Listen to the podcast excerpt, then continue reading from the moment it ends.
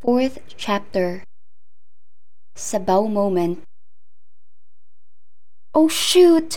Nang biglang bulalas ko. Sabay bitaw sa kamay ng stranger. My God! Nakakahiya!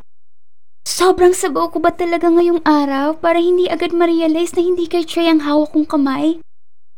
Well, malaki, malambot at makinis din kasi ang kamay ng lalaki. Isa pa, ang tagal na nung huling beses kaming nag-holding hands ni Trey. Kaya siguro medyo nakalimutan ko na ang feeling kapag hawak ko ang kamay niya. Urgh! Naramdaman ko ang pag-iinit ng mga pisngi nang tumingin ako sa stranger. I'm so sorry, sir. I thought you were my boyfriend.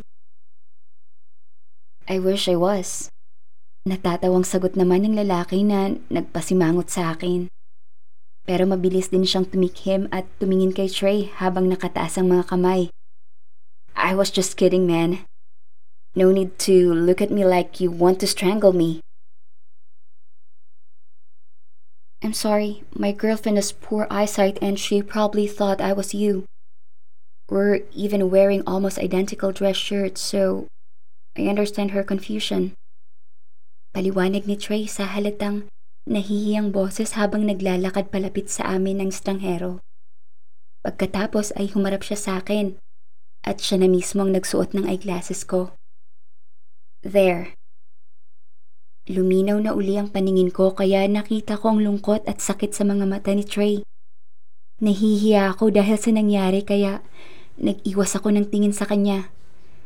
Kaso, napatingin naman ako sa lalaking aksidente kong nahawakan ng kamay. The guy was handsome, and he also had fair complexion just like my boyfriend. Pareho pa sila ng top at gamit na men's perfume kaya siguro nalito ako kanina. Wow, this dude stood out because of his purple hair, huh? Then the handsome stranger with a vibrant but obviously fake hair color smiled at me. Don't feel too embarrassed, miss. Mistakes happen. I understand that. Isang matipid na ngiti lang ang sinagot ko sa kanya. Well, go ahead. Sabi naman ni Trey. Saka hinawakan ng kamay ko. Pagkatapos ay marahan na niya akong hinila papunta sa counter ng gift shop. Yan na ba ang napili mong stuffed toy? Tumango ako. Walang sabi-sabi na kinuha niya mula sa akin ng stuffed toy para bayaran. Dahilan naman para bitawan niya ang kamay ko. Nang magpresenta siyang magdadala ng malaking paper bag, akala ko ay hindi na uli niya hawakan ng kamay ko. Kaya naman naggulat at natuwa ako nang mag-holding hands kami ngayong naglalakad na kami, papunta sa eye center. Hindi clingy at lalong hindi touchy sa tray, kaya kailangan kong isavor ang ganitong moment.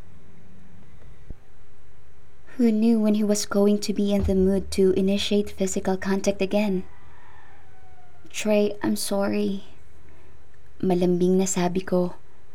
Akala ko talaga ikaw yung guy kanina. It's okay, Bomi. Gentle na sabi niya. Naiintindihan ko naman ang sitwasyon eh.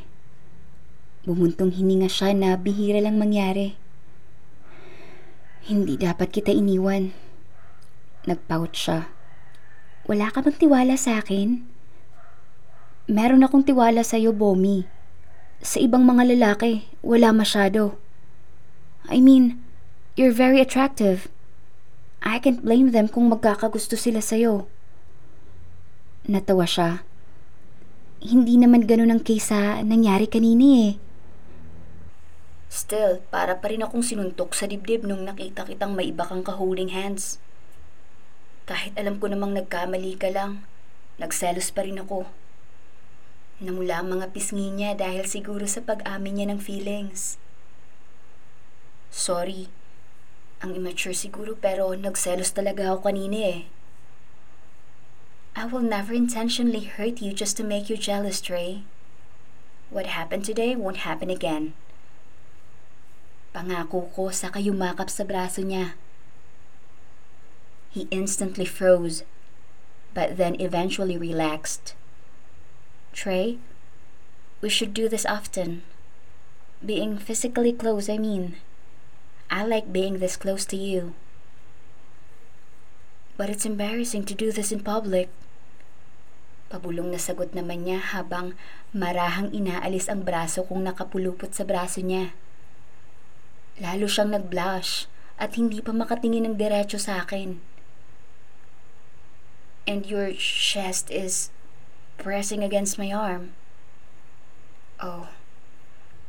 Bumitiw na ako sa pagkakayakap sa braso niya at ako na mismo ang bumitiw sa kamay niya. Okay, I'm sorry. Sabi ko, saka nauna nang naglakad papunta sa eye center. Bomi, mahinang pagtawag ni Trey sa akin. Narinig ko siya pero hindi ko binagala ng paglalakad. Hindi rin naman niya binilisan ang paglalakad para habulin ako. Ramdam kong nasa likuran ko lang siya at mukhang mas komportable siya sa ganoong distansya. Na-feel ba ni Trey na nagtatampo ako sa kanya? Hindi ako mapakali habang naghihintay sa tapat ng elevator. Nakatingin ako sa phone ko at sa pagkadismay ako, isang good night text lang ang natanggap ko from him simula pa kagabi. Hindi pa siya nagte-text ng good morning dahil mag-aalas 6 pa lang ng umaga. Baka tulog pa siya kasi afternoon class lang ang meron siya para ngayong araw. Talagang nakatulog pa siya ng mahimbing kahit binigyan ko siya ng silent treatment kahapon. Pagkatapos kong magpagawa ng bagong eyeglasses ay nanood pa kami ni Trey ng sine at nag-dinner sa isang Korean restaurant. Inihatid niya ako sa condo pero hindi siya bumaba ng kotse. Buong duration na yon ay tahimik lang ako. Pero ni hindi niya ako tinanong kung may problema ba. Mas na-enjoy ba niya ang date namin kapag tahimik lang ako? Miss, ang aga-aga. Nakasimangot ka na dyan. What do you care? Angil ko sa pakialamero. Saka siya nilingon para bigyan ng peace of mind. Pero kumunot agad ang noo ko nang makilala siya. I couldn't easily forget a guy with purple hair. The guy I mistook for my boyfriend. Nirealize ko na nasabi ko pala yun ng malakas nang tumawa ang lalaki.